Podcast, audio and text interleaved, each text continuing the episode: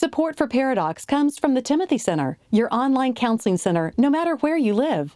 The Timothy Center is a marriage and family counseling facility in Austin, Texas, offering distance consultations for those that live outside the Austin area. If you have questions and you'd like to consult with Jimmy, Josh, or one of their licensed professionals, visit them at timothycenter.com.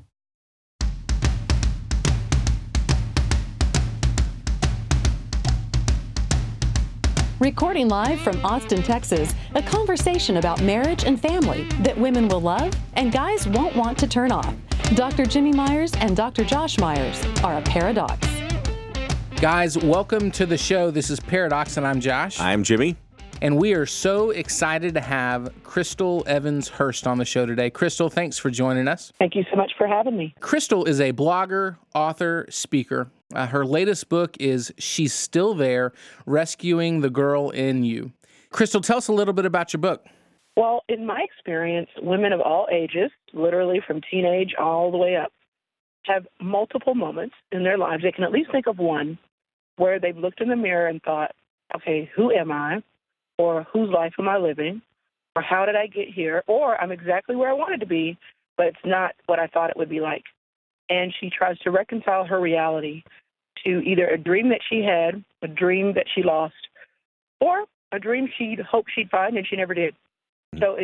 it's it's the goal of the book is to just help women feel as though one they're not alone, and two, what do you do when you find yourself in that position? I personally am so excited that you wrote this book because I've been telling Josh that he needs to rescue the girl in him for years and years.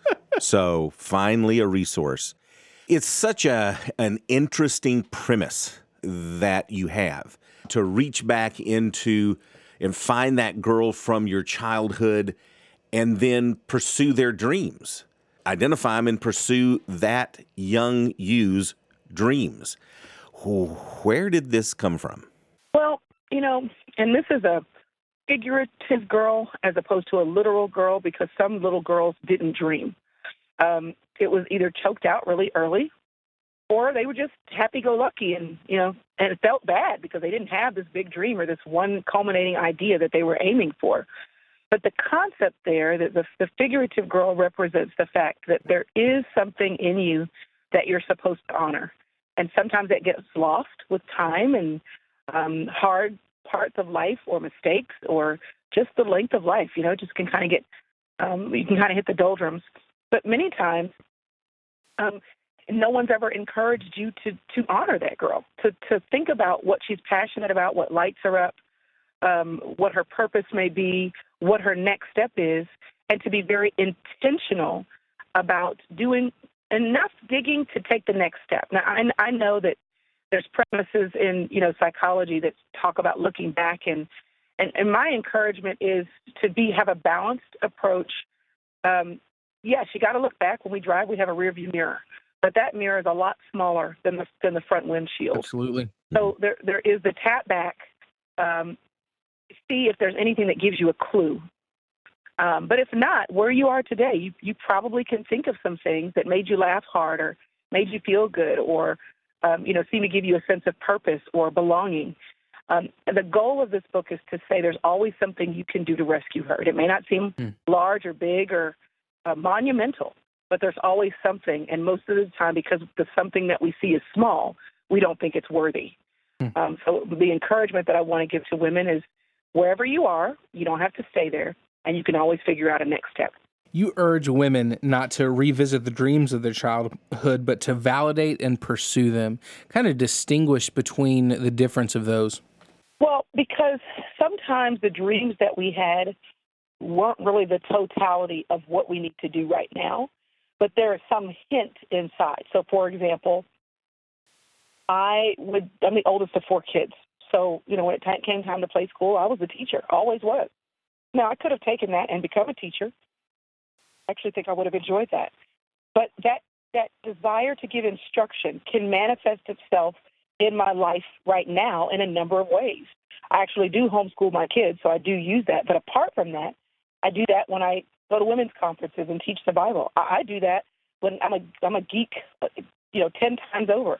I do that when I get to show my sister, who's not, how to work something on her on her on her phone.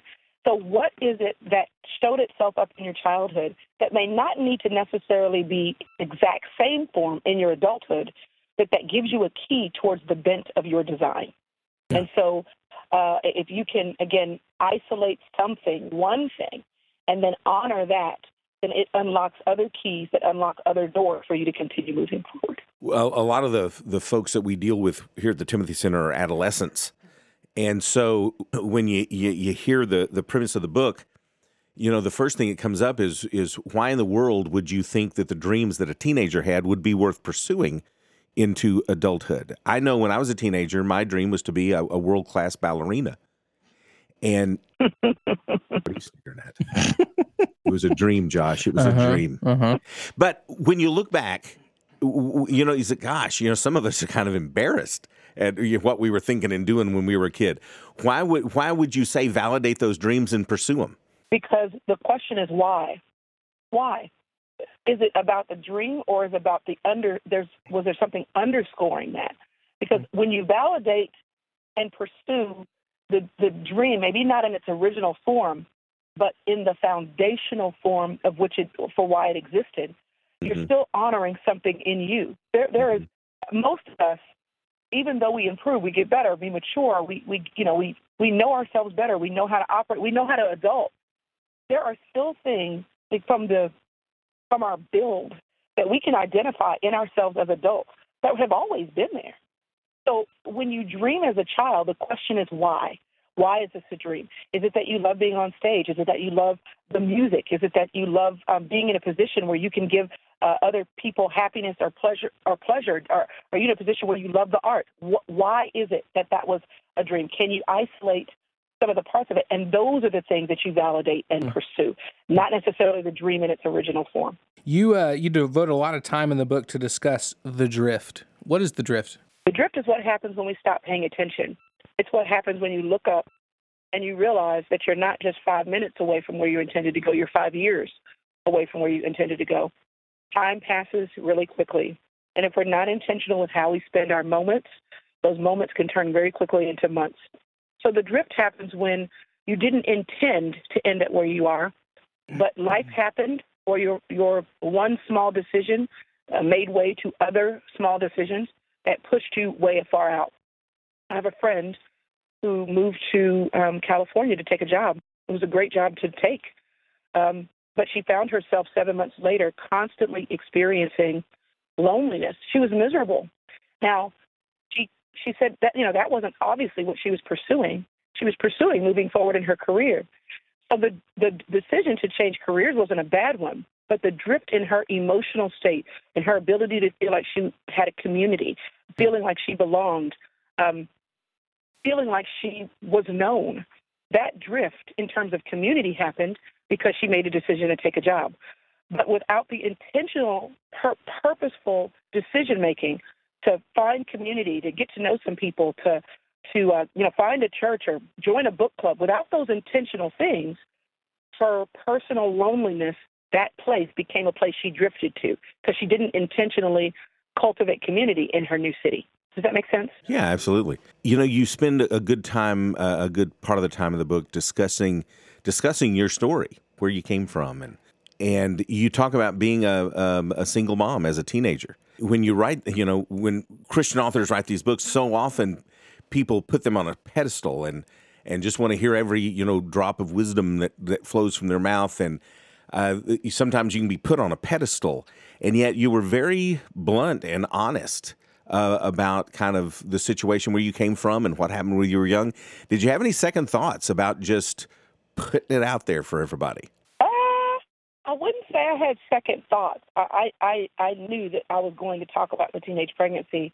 How much I was going to say was where I wrestled because I really wanted to let that story take up some real estate in the book for the purpose of saying, I've been there and I get it. Maybe not everybody struggles with teenage pregnancy or has that as a part of their story, but they know what it is to experience a broken relationship, to feel alone, to not to wonder if they can get out of the bed, to wonder if God actually loves them, to to think silly, stupid. Why did you make that mistake? And I think yes. I, I, uh, sometimes we think that all of you know, successful, you know, Christian people is we just had these idyllic upbringing, and it was just all roses and wonderful. And I think I had a great upbringing. And, and one of the things I always say is that you know Adam and Eve had the greatest parent ever, but And look Eve what still happened. chose to bite that apple.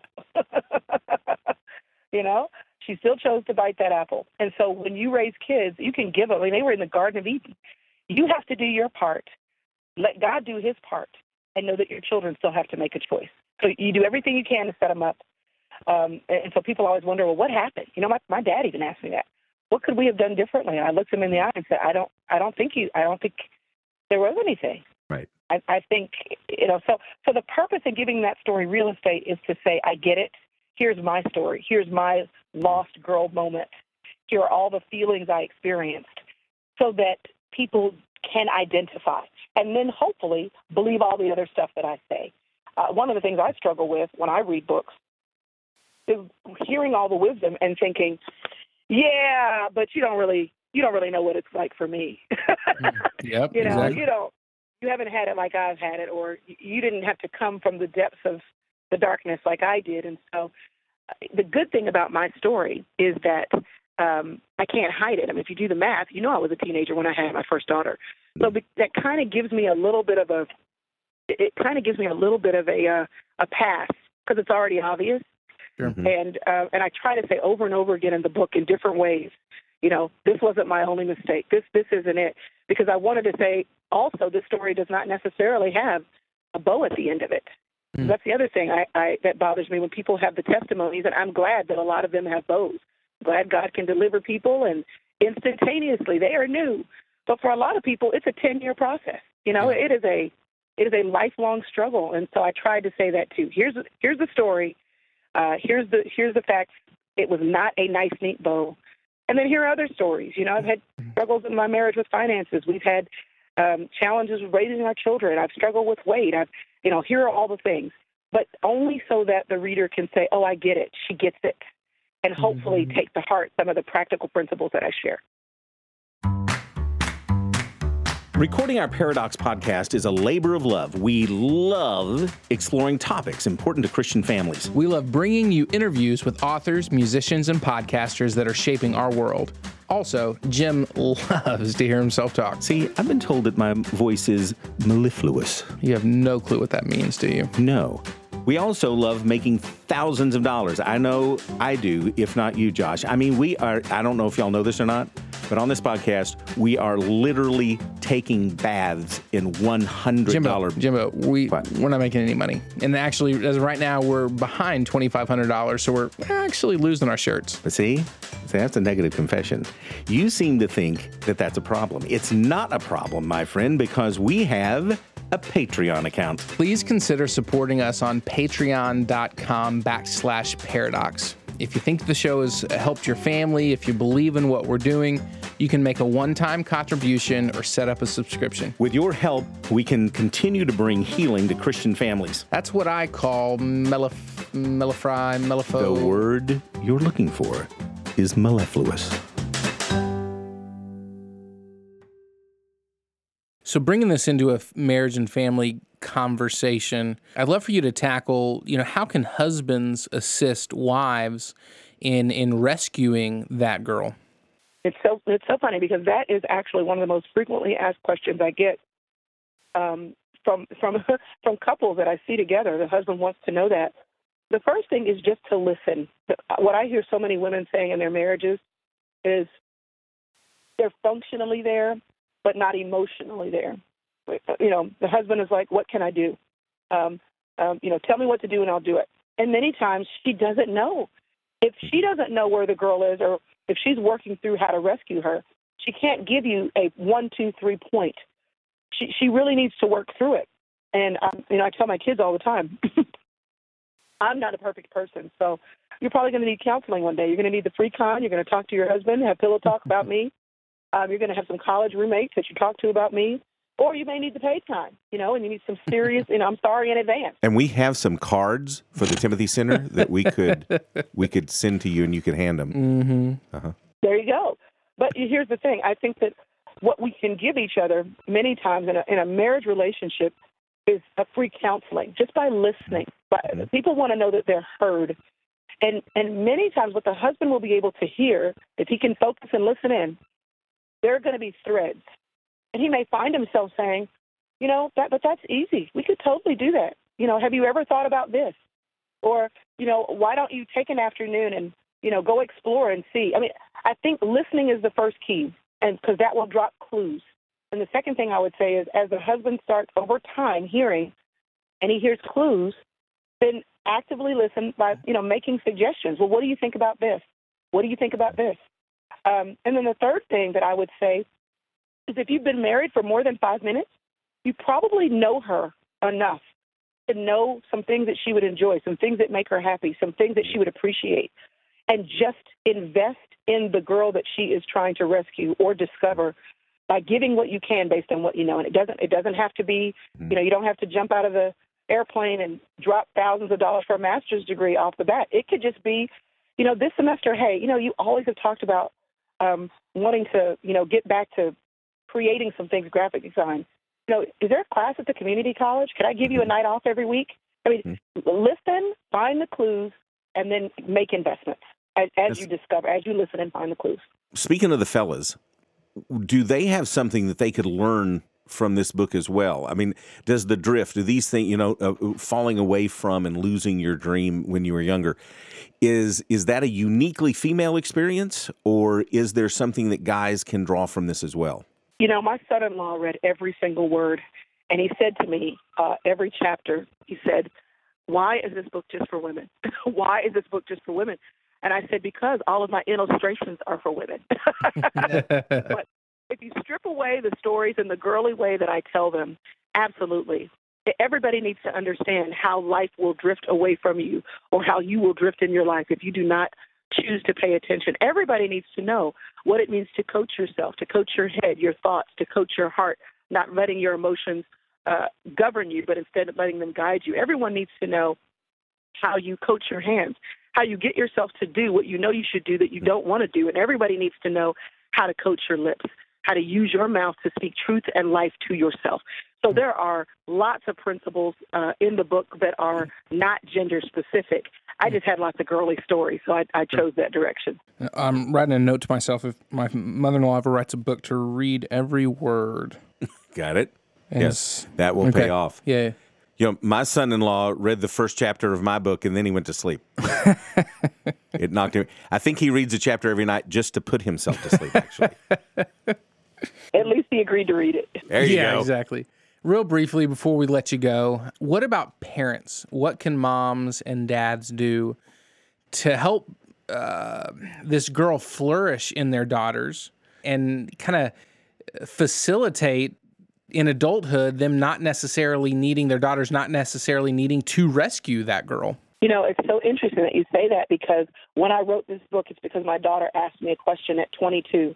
And I said, when do you think you were the most excited and on fire about your life? She said about 18. I said, go ask that girl what she wants you to do because she's still there. You just mm-hmm. need to ask her what she wants of you right now. This book was really written with that question from my daughter in mind. Mm. And I think what you can do, my, uh, my daughter doesn't seem to struggle in the same way I do or I have. She does. I think we all do at different seasons. But the gift that I gave her, uh, we started homeschooling her because she was struggling in school, and that gave us time. She was always very artsy. So now she had time to pursue the music and the art and the painting and the sewing and the photography. And right now, for a living, that's totally what she does. With the investment of what I just said men should do for their wives, with me listening to her, taking cues based on her design and what she gravitated towards, and then investing in those things that I saw in her design, it gave her a knowledge and a grip on who she mm. is. So she could say to the husband when she married the husband, part of the deal is I've got to have a craft room. It's a part of who I am to be able to create. And so she was able to articulate that about herself. So I think what you can give to your girls is listen, take their clues, and invest because hmm. they will then have something to hold on to. They'll know more about who they are when the waves and the winds of life happen. Crystal Evans, you can find more. She was fantastic, by the she way. She was crystalevanshurst.com. You can also find her on Instagram, Twitter, and Facebook. Just search Crystal Hurst, so without the Evans. Yeah. I love so advice to husbands as well as parents listen, take cues, and invest. In just the interests and the desires to be able to help those things flourish. Yeah, and if you ever find yourself drifting, I love that. When was the last time you were just passionate? Well, go ask her. She's still there. Really, really good. Really good insight. I think your biggest issue with parenting me growing up is that you did not give me a craft room. No, hmm. no, I didn't. Um, My scrapbooker inside is Did dying you on the say vine. scrap booger? I think you said booker. scrap booger. Her book is entitled "She's Still There: Rescuing the Girl in You." Wonderful. Get it. Amazon it. Christian bookstore near you. Yeah, and one last thing before we go, I loved her part about the drift and that how Christian community, how community can assist mm-hmm. us in in stopping that process. And so the importance of connecting with those around you is huge. If you want information, uh, more information about Crystal, you can go to crystalevanshurst.com. You can also go to paradoxpodcast.com and visit our website.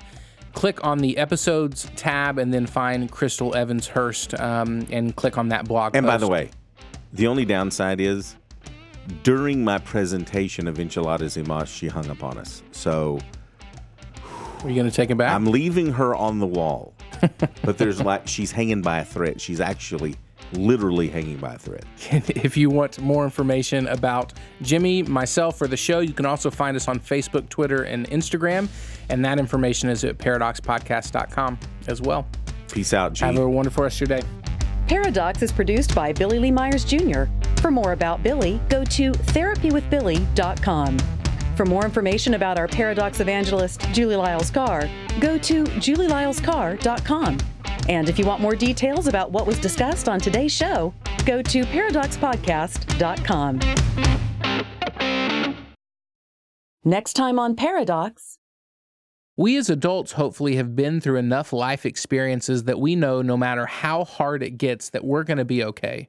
You know, if we look back on our 30, 35, 45, 55 years of life, we've had some troubling times, but we've come out of that. So we actually know that hope exists no matter what. Our teenagers do not.